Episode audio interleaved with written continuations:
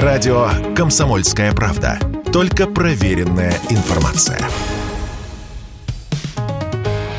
«Экономика» на Радио КП.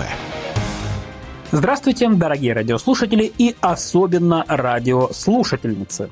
В эфире наш ежедневный обзор самых важных и интересных экономических событий.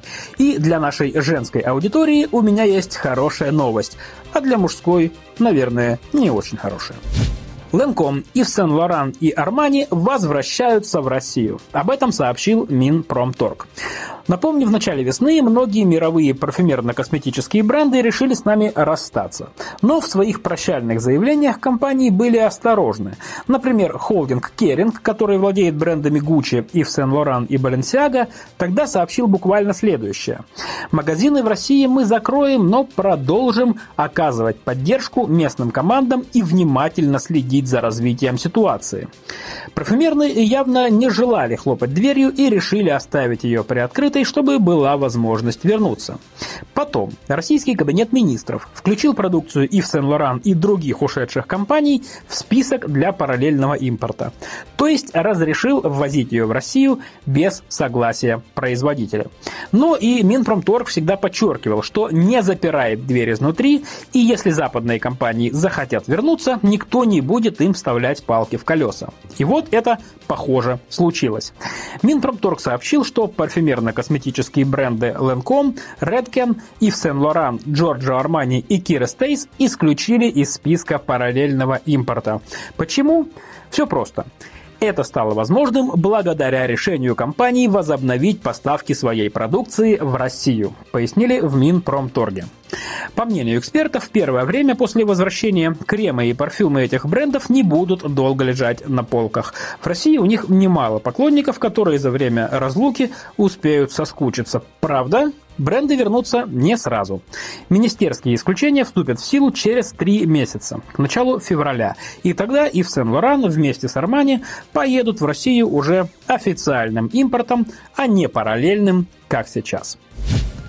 И теперь предлагаю поговорить о чем-нибудь еще более приятном, чем ароматы от Армани и Ланком, а именно о зарплатах, о больших зарплатах. Нет в жизни счастья. Мысленно, ну а иногда и вслух возмущается среднестатистический россиянин, всякий раз получая зарплату. Ведь зарабатывает среднестатистический россиянин в три с половиной раза меньше, чем ему бы хотелось. Посудите сами.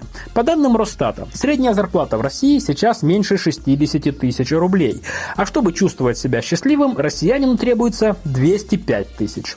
Это выяснили аналитики портала Superjob. Они опросили 20 с лишним тысяч человек из российских городов-миллионников. Они задали им простой вопрос. Сколько денег вам нужно для счастья в месяц?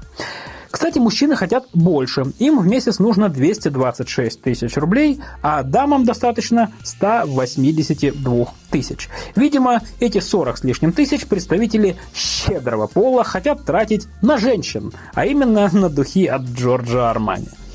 Самыми дорогими в содержании оказались, конечно, москвичи. Им для счастья требуется 250 тысяч рублей.